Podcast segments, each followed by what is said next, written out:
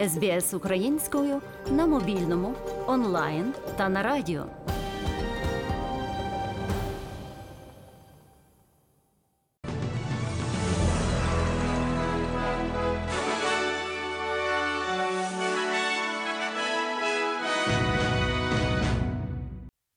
Головнокомандувач Збройних сил України Валерій Залужний заявив на сторінці у Твіттері, що за час повномасштабної агресії українські захисники знищили вдвічі більше російських літаків, ніж Радянський Союз втратив за десятирічну війну в Афганістані, 278 російських літаків в Україні проти 118 радянських літаків в Афганістані.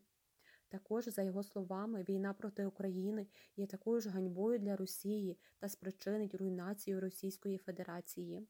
За останніми даними Генерального штабу Збройних сил України з 24 лютого Росія втратила близько 74 тисячі своїх військових за минулу добу 730.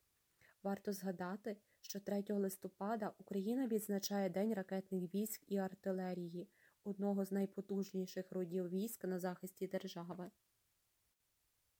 Найжорстокіші бої в Україні зараз тривають у Донецькій області. Російські загарбники намагаються оточити українських військових біля Вугледара, але зазнають великих втрат, заявив в ефірі телемарафону речник східного групування військ Збройних сил України Сергій Череватий. Кілька днів поспіль вони намагаються атакувати, зокрема в районі села Павлівка, Вугледарського напрямку. Там постійно точаться жорстокі бої. Президент Володимир Зеленський у вечірньому відеозверненні 2 листопада сказав, що на Донеччині захисники України щодня відбивають десятки російських атак. Хочу відзначити бійців 10-ї окремої гірсько-штурмової бригади та 79-ї окремої десантно-штурмової бригади за стійкість при відбитті атак ворога саме там, на Донеччині. Наші хлопці стоять міцно і не здають жодного сантиметра. Це справжній героїзм, сказав він. Найінтенсивніші бої зараз тривають і у Бахмуті, і Солидарі на Донеччині, повідомила заступниця міністра оборони України Ганна Маляр. За словами голови Донецької обласної військової адміністрації Павла Кириленка, російські окупанти не можуть прорвати оборону захисників України, тому намагаються стерти з лиця землі міста на Донеччині. Місто Бахмут дуже сильно пошкоджено, немає жодного фактично вцілілого будинку і в Авдіївці, Мар'їнці, Красногорівці. Володимир Зеленський розповів, що ситуація на інших напрямках була розглянута 3 листопада на засіданні ставки Верховного головнокомандувача. Всюди зміцнюємо позиції і працюємо на ключову мету повне звільнення всієї української землі, запевнив він.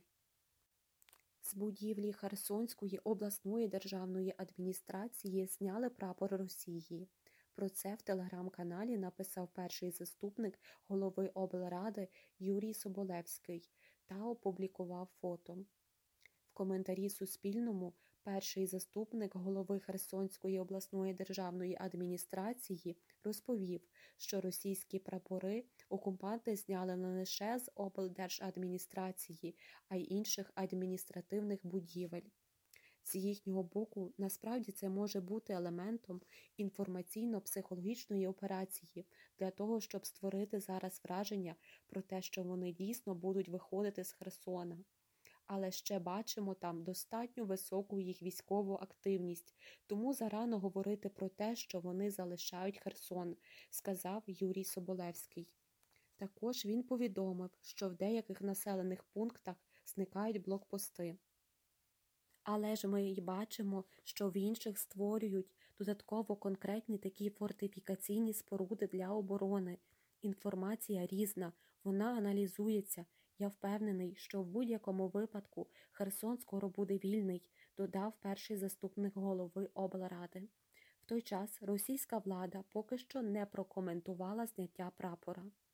Варто нагадати, Напередодні голова Херсонської обласної державної адміністрації Ярослав Янушевич повідомив, що Збройні сили України уже звільнили від російських військ близько 13% окупованих територій Херсонщини.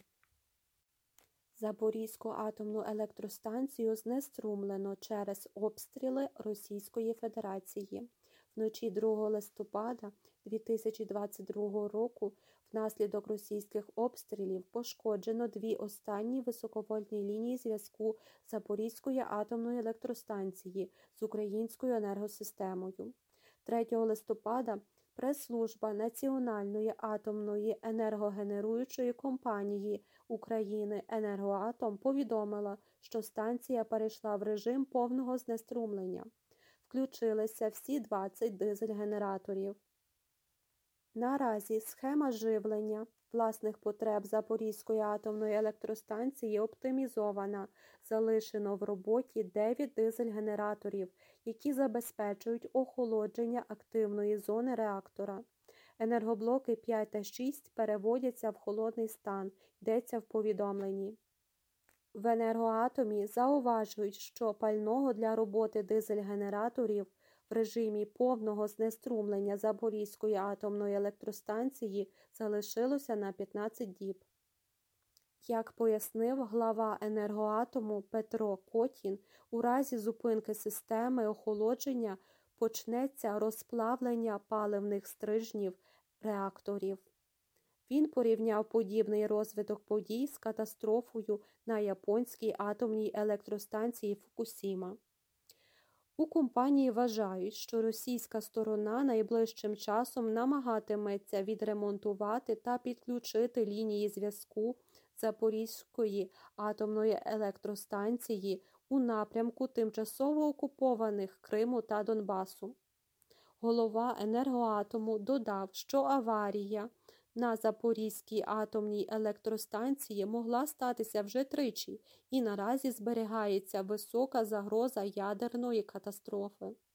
Голова Міжнародного агентства з атомної енергії Рафель Гросі проводить дипломатію, намагаючись домовитися з Росією та Україною про створення зони безпеки на атомній електростанції та навколо неї. Франції у четвер, 3 листопада, з портів Одеса, Чорноморськ і Південний вийшли сім суден із 290 тисячами тонн української агропродукції до країн Азії та Європи, повідомило Міністерство інфраструктури України. Загалом же, за даними міністерства, від 1 серпня 430 суден експортували 10 мільйонів тонн українського продовольства до 43 країн Африки, Азії та Європи. Президент України Володимир Зеленський обговорив з президентом Індонезії Джоко Відодо важливість продовження дії зернової ініціативи, повідомив український президент у Телеграм. Україна готова й надалі бути гарантом глобальної продовольчої безпеки. Днем раніше Російська Федерація оголосила про повернення до зернової угоди, нібито після обіцянок України не використовувати зернові коридори у військових цілях, але Росія залишає право вийти з неї, якщо Київ порушить гарантії, заявив тоді президент Російської Федерації Володимир Путін той же час Україна не брала жодних нових зобов'язань, які виходять за межі вже наявних у зерновій угоді, заявив речник Міністерства закордонних справ України Олег Ніколенко. Українська сторона чітко дотримується положень зернової угоди.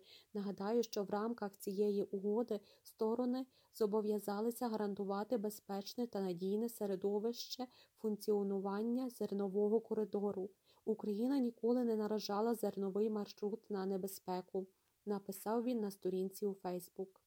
На його думку, Росія повернулася до зернової угоди завдяки активній дипломатії генерального секретаря ООН Антоніо Гутеріша та президента Туреччини Реджепа Таїпа Ердогана, зазначив представник Міністерства закордонних справ України.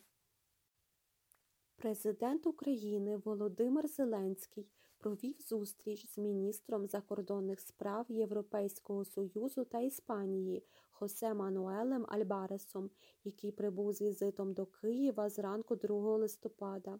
Про це повідомило офіційне інтернет-представництво Офісу президента України. Глава держави подякував уряду Іспанії за підтримку України в умовах збройної агресії Росії. Володимир Зеленський високо оцінив гуманітарну допомогу з боку Іспанії, зокрема, передачу сьогодні 30 сучасних автомобілів швидкої допомоги. Він також висловив подяку за теплий прийом українських громадян, які були вимушені шукати прихисток в Іспанії через війну. Окремо, президент подякував за рішення Іспанії щодо передачі Україні систем протиповітряної оборони. Для нас сьогодні це справді питання номер один забезпечити потужну протиповітряну оборону, створити повітряний щит для захисту нашої критичної та цивільної інфраструктури, сказав він. Під час зустрічі співрозмовники обговорили питання європейської та євроатлантичної інтеграції України. Володимир Зеленський зазначив, що Україна розраховує на конкретні кроки на шляху до ЄС під час головування Іспанії у Раді Європейського Союзу у другій половині 2023 року.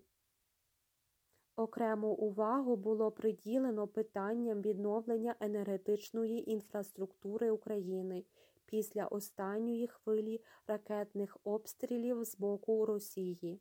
Глава держави подякував за надані Іспанією генератори і відзначив потребу в додатковій допомозі з боку партнерів для відновлення електропостачання. Він також висловив сподівання на те, що Іспанія активно долучиться до відбудови України та привернув увагу голови Міністерства закордонних справ Іспанії до міжнародних ініціатив України щодо притягнення Російської Федерації до відповідальності за скоєні злочини та продовольчу безпеку. Марія Галащук для СБС українською.